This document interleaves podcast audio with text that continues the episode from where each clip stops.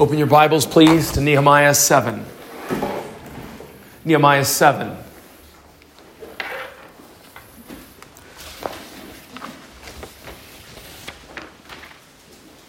Nehemiah's account has 13 chapters. And by the sixth chapter, the wall is built. if you are good with fractions, you understand that is less than 50%. What's left in the story? As with Ezra, the temple is built at the end of chapter 6. Both building projects end by the sixth chapter. Ezra still has 40% of his book left. Nehemiah still has 56% or so left of his book. What more is there to say? Ezra is the story of the rebuilding of the temple. Nehemiah is the story of the rebuilding of the wall. The temple is built, there's still more story. The wall is built, there's still more story. That's the question that is being raised in this chapter. I would draw your attention this evening to what the Holy Spirit has in this chapter. And again, I want to be open with you and say I preached a series through this book 10 years ago. I skipped chapter 7 except for one line in my sermon on chapter 8. I mentioned and covered this entire chapter with one line. And the line that was in my notes was chapter 7 records a list of names that is found in Ezra chapter 2. That was it. Now I'm rereading, restudying, repraying, and I want to tell you there is a message here in the seventh chapter. Even though, beginning in verse 6, down to the end of the chapter, it is almost word for word from Ezra chapter 2. So I'll begin this evening by covering verse 6 to the end of the chapter simply by saying this it is a list of names of people who came from Babylon back to Jerusalem, 42,000 of them. It's recorded in the book of Ezra, but I would draw your attention to a few differences. First of all, a few of the names and a few of the numbers are different. John MacArthur says they are different because perhaps in Ezra they had promised to come, but by the time they actually left, some of them changed their mind and did not keep their vow. Perhaps that's why. We don't know why, but we do know there were multiple lists made of the people that left Babylon and came back to Jerusalem. Nehemiah includes one of those lists. So this list is 90 years old. The current population at the time of Nehemiah would have been traced back or traceable back 90 years. And that's the reason the list is here. We'll see when we get down to verse 5 in our study this evening that Nehemiah has this list because he wants to trace back and find out the population and who the citizens are. That is a majority of the chapter. But the main message of the chapter is in verse 2 and 3 and 4 and 5. It is to those four verses that I draw your attention this evening. Less than a year has passed since Nehemiah heard from his brother Hanani. Hanani came back from Jerusalem.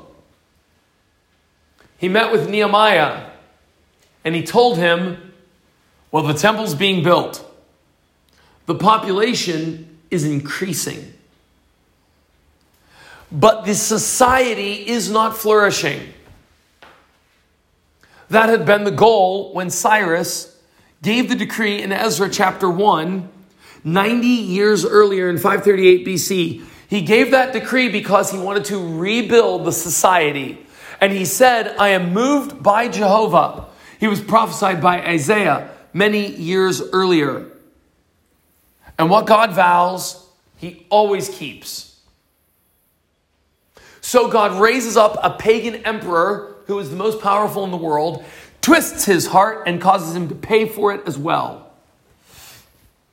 As you'll remember from our study of previous weeks, that's going to happen four times over these 90 years. It is nothing to God to change the heart of a president. Do you pray for your president? It is commanded in 1 Timothy 2. Do you believe that God can turn the heart of the United Nations or of any individual president? He can do it. And we pray to that end. And we have the promise in Psalm 72 that the kings of the earth will bow down and lick the dust. There's coming a time when their faces will all be in front of King Jesus. And we have to pray for that. It's happened four times already in the history. But Nehemiah is a government official with a good job and connections. And in a space of a few months, Nehemiah decides, you know, what is my life worth? If I've got a good job and I'm pulling in a good salary and I've got a good bank account and I'm pretty much as comfortable as you can be. But God's people are not flourishing. And that's the theme of the whole book. Rebuilding a godly society. And what we learned in chapter 5 when Nehemiah sacrifices from his own bank account and says, I won't take government funds. I'm going to give from my own bank account. We learned the people of God deserve the highest priority, and that would be for us today, the church. The church deserves the highest priority. Our children ought to know it is the number one concern of our lives. Nehemiah 6, last week, we studied that remarkable chapter, and we learned in that chapter that we need to be discerning, we need to be wise, wise as serpents and harmless as doves. Because even though you're dedicating yourself to something as good as the people of God, there are going to be many tricksters from outside and from inside. And if you're not discerning and wise, you will be tricked. And all of your best efforts and all of your gifts of money will be wasted. And you'll say, Yes, but I gave so much. I gave my life. You gave it in a foolish cause and you did not discern the will of the Lord. That's what's happened to many people in the Catholic Church. They call themselves Christians. They may give their lives and their time and their money wasted to a false religion. And here tonight we have chapter 7, and we have to ask ourselves what is happening when the wall is done? That means we're defeated. What is there more? Look at verse 1. Now it came to pass when the wall was built that I ended my work and went back to Babylon. Period. Book's done. No, it's not. I had set up the doors, the gatekeepers, the singers, the Levites were appointed. Everyone was appointed. That's the background. And here's the main point of the message tonight Nehemiah cannot rest if there is security, if there's management to be done. If there are details left undone, Nehemiah does not rest. A good worker goes until every detail is finished. That's Nehemiah. And all of the details in verse 2, 3, 4, and 5, and in the list, the reason this list is included is for this purpose security, risk management. Ladies, after all this preaching about take risks, are you glad to hear a sermon that's all about risk management? The message tonight can be summarized in these words After success, security must be maintained. That's the whole message of this chapter. Success has been accomplished, the wall's been built, but if you don't maintain security, you're going to find that you lose everything you brought in. As 3 John says, guard yourselves so that you do not lose what you have already secured. Keep on guard. Does this not apply tonight to those who've been converted? You've been born again. You've been justified. If you don't guard, the Song of Solomon says the little foxes that spoil the vine will come to cause great problems. And since we've quoted Song of Solomon, let's go to marriage. You're married. If you don't guard and build up every kind of risk, they will come in and attack you. Very recently, I've had to deal with problems that came in because I did not guard. And I talked to my boys about this today. Boys, I want you to know your father messed up on this point. He did not guard. And you watch it. Because if you don't guard, it's going to come in and ruin. Let's look tonight at these four verses that give us five points. Because verse 2, verse 3 has two. So there's one in verse 2, two in verse 3, one in verse 4, and one in verse 5. Verse 2 I gave my brother Hanani and Hananiah, two different people, the ruler of the palace, or depending on your translation, the governor of the castle, or the leader of the fortress, the commander of the citadel, depending on your translation, all of those work. The commander, the leader, the ruler, the governor of the fortress, the palace, the castle, the citadel, I gave them charge over Jerusalem because Hananiah was a faithful man and feared God above many. What is the first thing Nehemiah does when the wall is built? He doesn't take a lengthy vacation. He does not build a private swimming pool. He does not look for safety for himself or comfort for himself. He does not say, now it's time to take that government pension that was justly mine that I gave up for those years. He says instead, he says instead, let me reduce my authority. Let me cut back my official honor. I have been in this position of honor. Let me remove myself from that position because there's someone better. Hananiah, he had been the ruler of the fortress. He's a military leader. Who am I? I am a government bureaucrat. I sit at a desk. He says, Sure, I have lots of initiative. That's Nehemiah. I have lots of initiative and I fear God and I love God. Those are important. But if there's a man who can do the job better, let me put him in, play, in the place. No interest in personal aggrandizement. His interest is the success of the people of God. Oh, to see a pastor who finds a young man better than him and says, Why don't, why don't you come and preach more? My only goal is that the church would be strong. My prayer is that my sons would pass me. My prayer is that Trelawney would pass me. Nehemiah says, Let me rather find a faithful leader.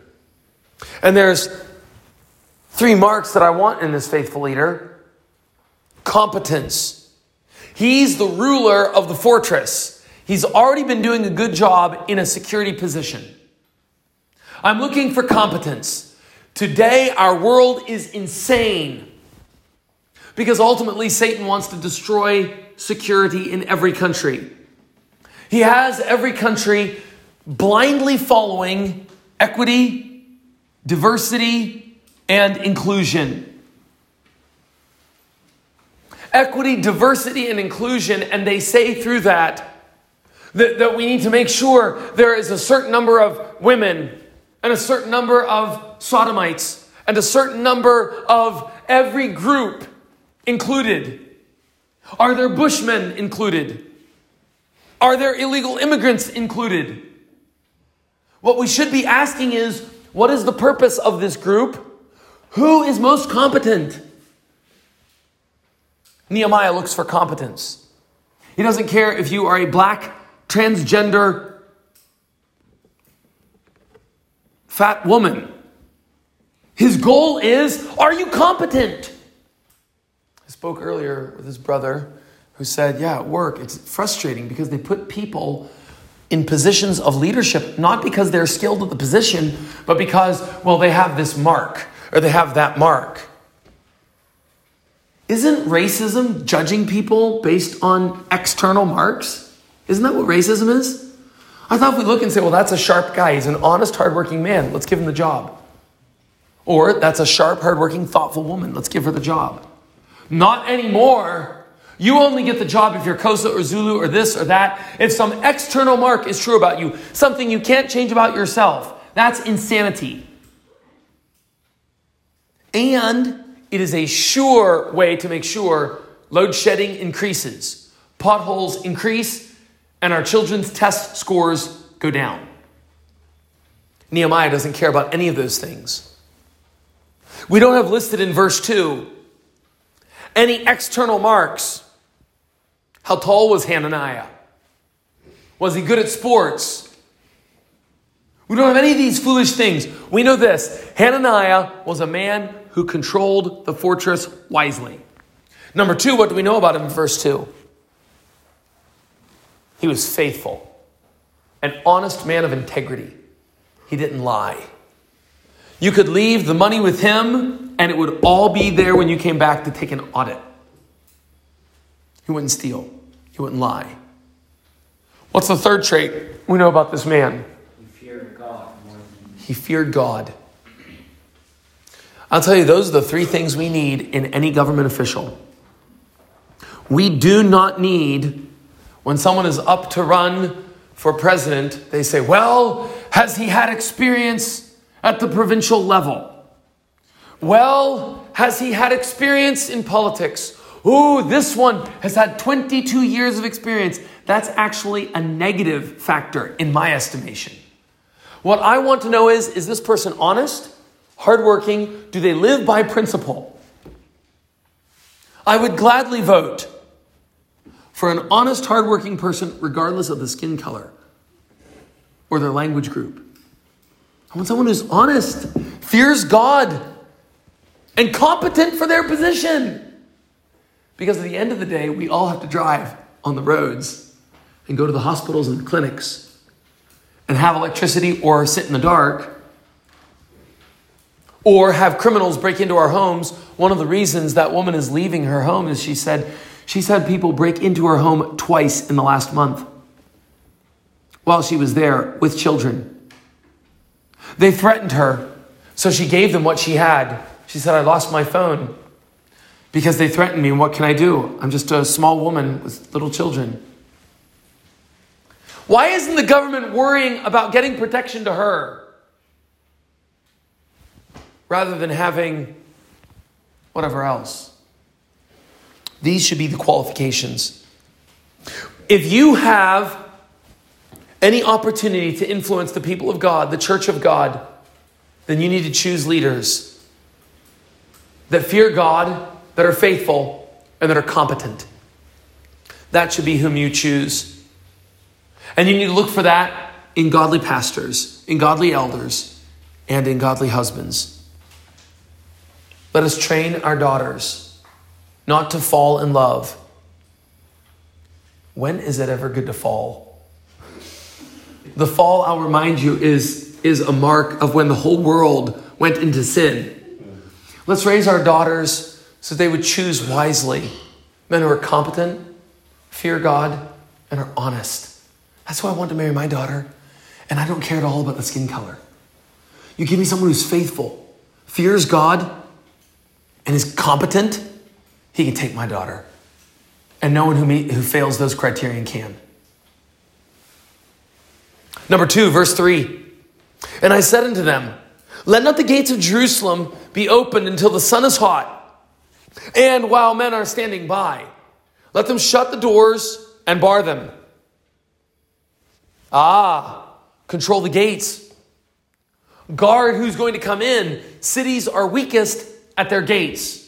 They weren't worried about the wall, it now being three or four or five meters high. They know very few threats are going to come through that wall.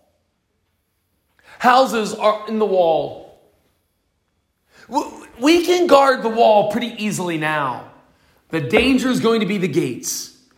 Those gates can't be opened until, number one, the darkness is gone. Darkness gives opportunity for criminals. We don't open too early. Why? Because we're short staffed.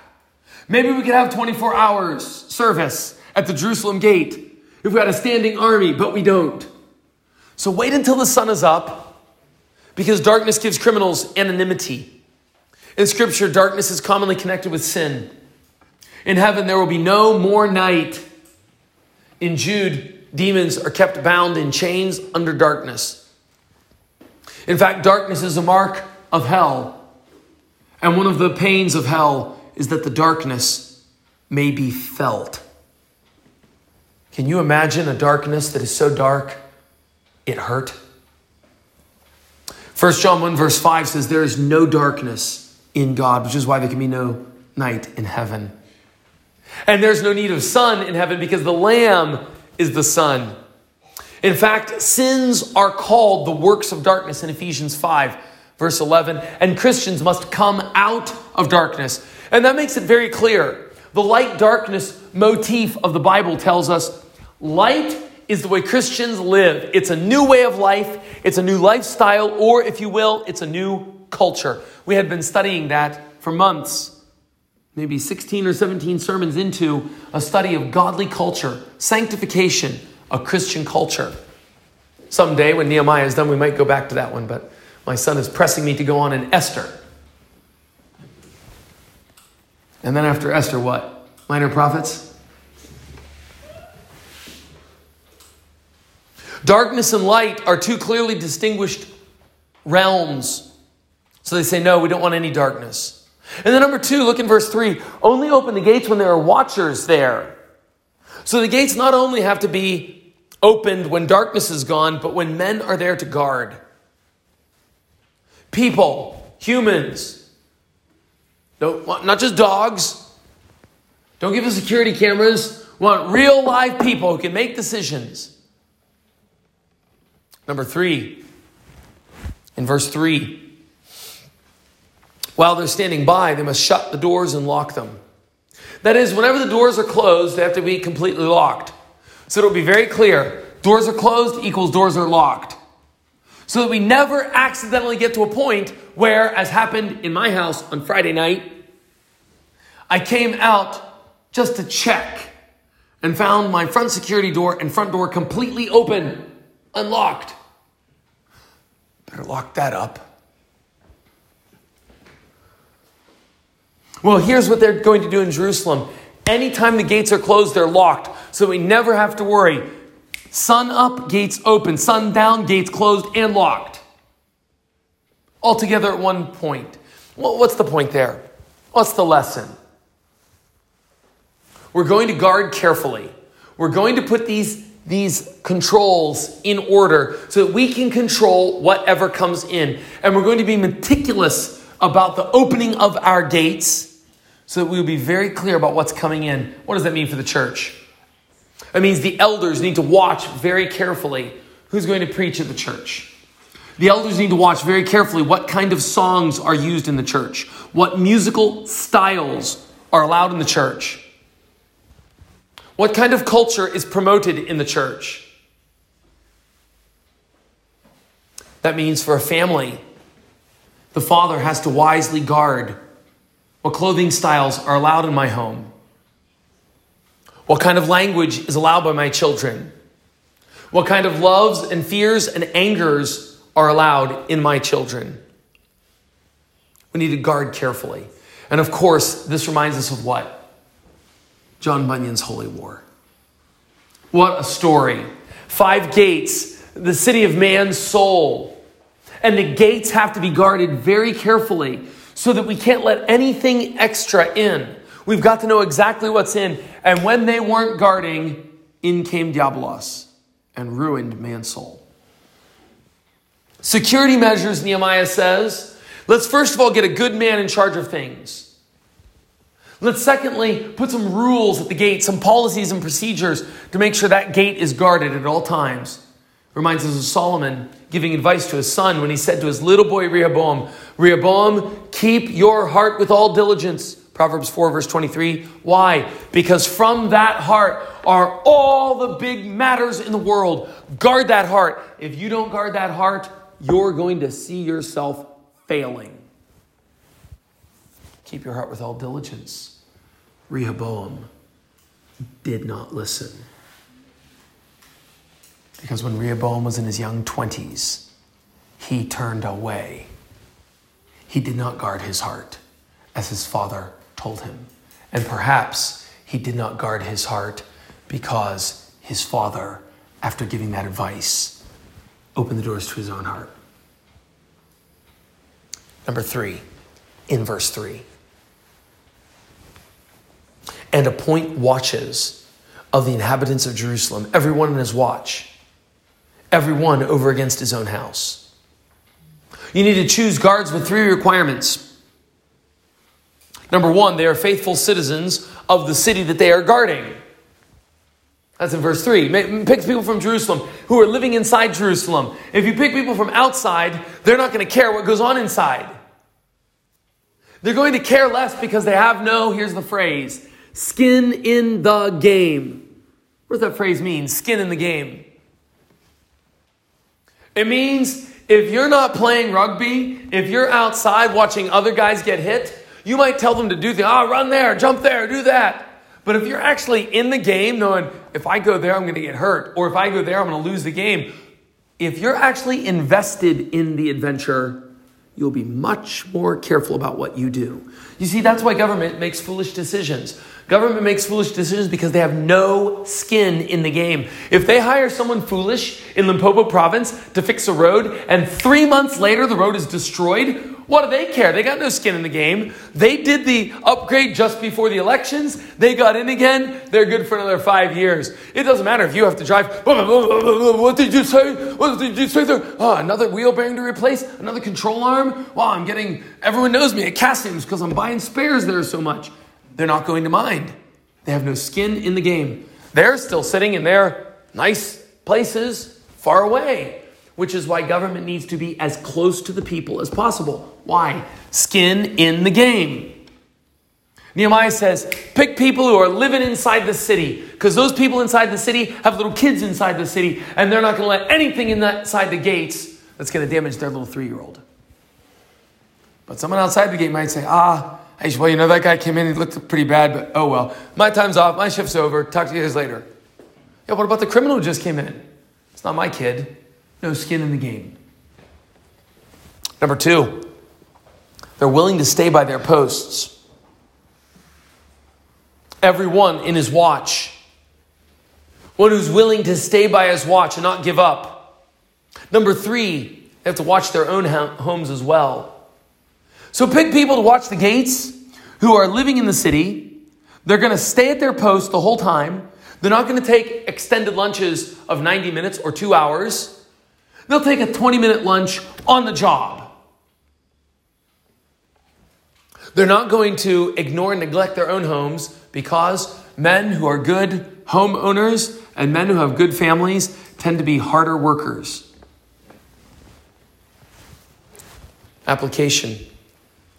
Ladies, are you ready? You have been waiting for this. You need to live expecting problems. You need to anticipate that bad things will happen. Worry is a sin, and women might fall to it more than men. But naivety is a sin, and I pray that men would not fall to it. Naivety is saying, Oh, that'll never happen. Who says that? Oh, that'll never happen. It's no big deal. That won't happen. The wise man is always looking for dangers. Proverbs 22, verse 3. The prudent man sees the evil and hides himself, but the fool just keeps walking right on. It's the wise man who says, wait, wait, wait, wait. We're in a bad world. We're in a world with cockroaches and a world with snakes. We're in a world with fools and a world with evil, wicked men. And it's getting more wicked. And I got kids. How should we live then? We should live expecting problems in our marriage. We should live expecting problems in our own hearts. When someone rebukes us or talks to us or mentions something to us, even if it's in a bad spirit, we should say, Thank you. And for a week, we should let it sit in our minds and just test is that there? Do I need to guard there? Is that, is that a danger for me? Even if, he, even if he says it in a bad way, even if he says something you say, well, that can't possibly be true. I can't believe he'd say that. What good is there to respond in a self defensive way? How much more wisdom to say, okay, fine, thanks, I'll, I'll watch that. Yeah, but did, did see, he didn't give me the honor and respect. You deserve honor and respect. Have you not been reading this month in Psalm 22, verse 6? I am a worm. Oh, I'm sorry, that doesn't apply to you. I guess you are some grand lion, and all the rest of us are the worms. Number four, verse four. Now the city was large and great, but the people were few therein, and the houses were not built. People had been living there, but the society was not flourishing. Many good men living in a single city will guard it very securely. When good men flourish, societies flourish. And good men never flourish where there are not a, a, an environment that allows for women and children to flourish. Because every good man wants family. Which means good men know I've got to make this place safe for a woman and children. And when places are safe for women and children, it's beautiful and peaceful and happy. So he says we've got to develop the city's citizens. There's not many people living in this place. That's a problem. We've got to increase the population, get them from moving. They're all living on their farms out there. We got to get them inside this city, building up and developing the city on the inside. Application security must be positive as well as negative. Oh, they've got the negative. Shut the gates. Get us someone on, on top. It's going to have to be positive as well. Not just stopping the bad guys. What about building up the good guys? One of the best ways to help the church is to build up the little children. One of the best ways to help yourself is to see God and Christ with love and fear and joy. For some years, I've made it my habit every morning to read a poem. I did that years ago. I began it years ago, back in my house in Elam. I read one poem every day, and I've got about six or seven books of poetry. And if you know really good Christian poetry, let me know of it and I'll pick it up. Or my birthday's coming up in a few months. I try to read good poems because I thought to myself, if I can read good poems, I will have better views of God and better language to use to talk about God. And if I can make myself more amazed with God, I think eventually it will affect my preaching and people won't be bored when I open my mouth. Maybe it will help me in the way I talk to my wife and children. Maybe it will help me when I evangelize. If I read the very best language, if I pick the greatest metaphors from minds like Isaac Watts and Charles Wesley and George Herbert and Frederick Faber, if I can find their best ideas, maybe I'll start picking up their best ideas. And who knows? It's not my goal. But maybe when I die, someone will say, Wow, he always had these, these perfect pictures or metaphors. If you think that when I die, it's not me.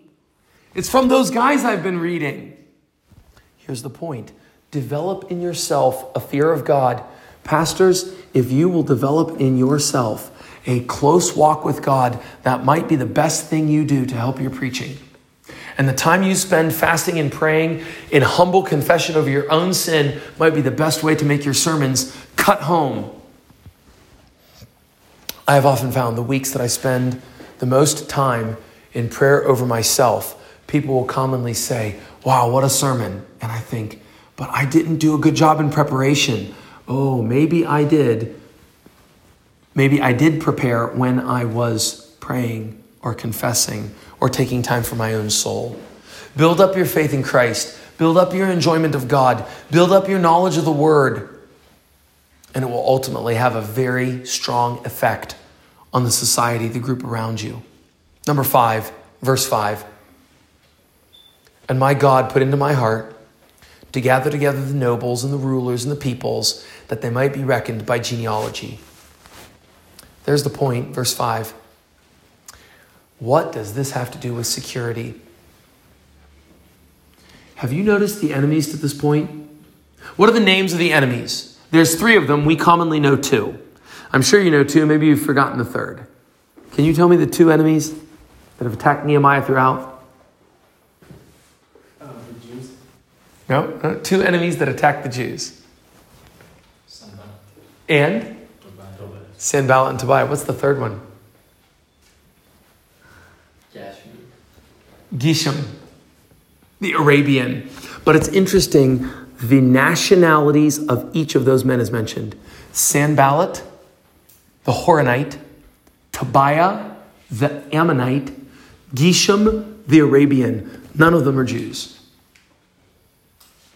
Did you know that the Bible speaks very well, the Old Testament speaks very clearly about loving all nations?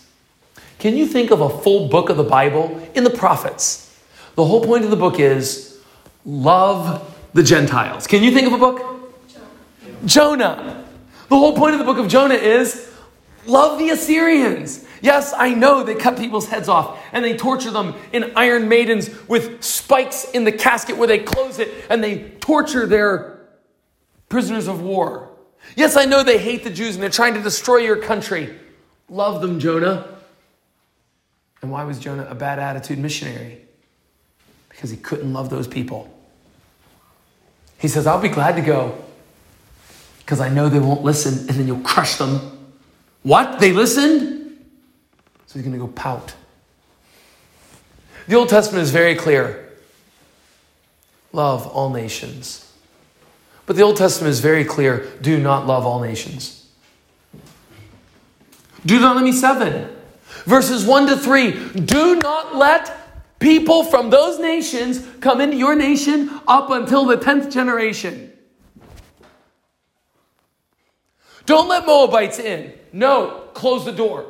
Not those people. What? I thought Genesis 12, in you all the nations of the earth will be blessed. There's God reaching out to all the nations. Ruth and Rahab, they weren't Jews. God loves all people. Psalm 100, make a joyful noise to the Lord, all the lands. Psalm 2, oh you kings, kiss the Son. God loves all the nations. Yes. God calls the nations stupid. Jeremiah 10, verse 3. What are they? Are they stupid enemies whom we should not let into our country up to the 10th generation, Deuteronomy 7, Psalm 139? And have you ever noticed this in the end of the book of Ezra? Ezra chapter 9, verses 15 to 17.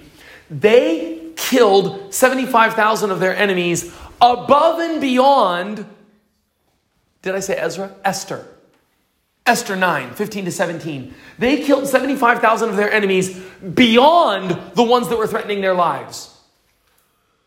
It says it very clearly. So they stopped all their enemies and then they went further and killed 75,000 more. Now, I'm not attacking that.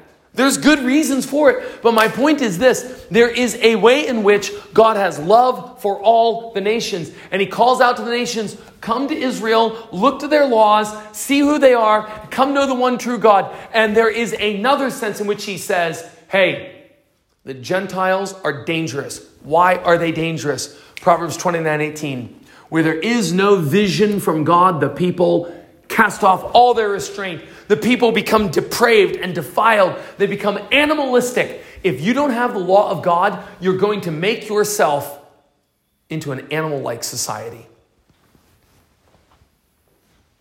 The same kind of society that Jim Elliot and four other missionaries in 1956 arrived in Ecuador to evangelize. The people were naked, they had no kind of infrastructure, they had no tar roads, they had no commerce, they had no money, they had no schools, And from a book I read, their average life expectancy was under 40. Why? Because they have no hospitals or clinics, and because they murdered each other constantly. They were living like animals, they were savages. But we knew that, didn't we? Because Proverbs 29 told us if the Bible hasn't come, your people are going to be out of control. But the next part of that verse says, But the one who keeps the law, he will be happy. So, does God love all the world? Of course he does. Does God want to guard his people from the world? Of course he does. Here in verse 5, Nehemiah makes a genealogy because God put it into his heart. It was God who said, Nehemiah, guard yourself. From whom? From the world. How? Make a genealogy. What's a genealogy? It's a family tree. Oh, go back to Ezra 2. Get a list. Nehemiah gets a list. Well, it's not the same as Ezra, but it's another list. Great. Take that list and start going through Jerusalem and start finding out who's the true Jews. Why would that be important? Do you remember? It's on the same page. Do you remember from last week? Chapter 6, verse 18. Look at chapter 6, verse 18. For there were many of the Jews sworn to Tobiah because he was son in law of Shechaniah. Oh, half Jew.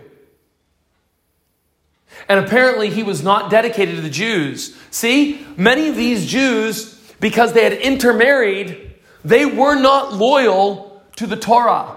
They were not loyal to the purposes of God to bring Jesus into the world. They were not loyal to the laws that they had been given. They were not loyal to sacrificing. Later, they would become the Samaritans, who have their own kind of Torah and their own kind of religion and sacrifices. As we see in John chapter 4, when the woman at the well says, Well, our, our people, we sacrifice over here, but your people sacrifice in Jerusalem. She admits that right there. This was a problem back in Ezra chapter 9 and 10. Do you remember this? When we dealt with those chapters, there was intermarriage. The problem is not if you're black marrying white. The problem is if you're Christian marrying non believer. And that was the problem. They were not following the Jewish Torah. It's going to happen again in Nehemiah 13. It is a big problem. It's constantly threatening the people of God. We want no intermarriage if intermarriage means marrying outside the faith. We know it doesn't mean skin color because of who? Rahab and and Solomon's wife, which some commentators think meant dark skin. My love is dark and comely. Song of Solomon chapter 1. The point is, Nehemiah says, let's make a genealogy just to find out who the faithful ones are. We can't prove your heart from this, but we're going to try. We're going to do what we can to guard ourselves. What can we do? How can we apply this to our lives today? We need to guard ourselves from worldly influences. We need to guard ourselves from influences that would pull us back to darkness. That's what we need to guard ourselves from. We love the world in all the ways that do not pull us into the world. You know how to do that. It means it's not a problem at all to invite a sinner to your house to befriend him and be kind and loving and gracious. But you don't want to go to, with the sinner to the sinner's entertainments that are filled with worldliness. Well, the sinner loves nudity and immorality, and the sinner loves drunkenness, and the sinner loves money. Well, then don't go with him to his entertainments where those things will be, those fires will be stoked in your heart. Now it's very dangerous because of modern technology, that entertainment can be brought into our homes and into our pockets. And even if you say, well, I'm, you know what I'm going to do? I'm just going to go out to Ocean Basket to have dinner. They put screens in every place It's not necessarily bad to see a screen. But if you go one time to eat, you see if you can go one time and you don't find something, some kind of worldly temptation that you wish your husband or your kids didn't see. Brothers and sisters, we need to guard ourselves. after success, after you've been born again, guard yourself. After spiritual victory, after answers to prayer, after a good Sunday, guard yourself for Monday. After marriage, guard yourself. After your kids have grown, guard yourself. Security must be maintained. Satan is very patient, and your sin nature is constantly beating at the at the, the, the, the wall that is holding out the flood. May God give us grace to guard ourselves as Nehemiah put in place these preparations for Jerusalem. Father, we pray that we would be wise, that we would guard our souls and our hearts and our lives. We pray that we would not be foolish. We pray that you would keep us from sin. Deliver us from temptation and from the evil one. Pray that you would help us all to hate sin and to love righteousness this week. In Jesus' name, amen.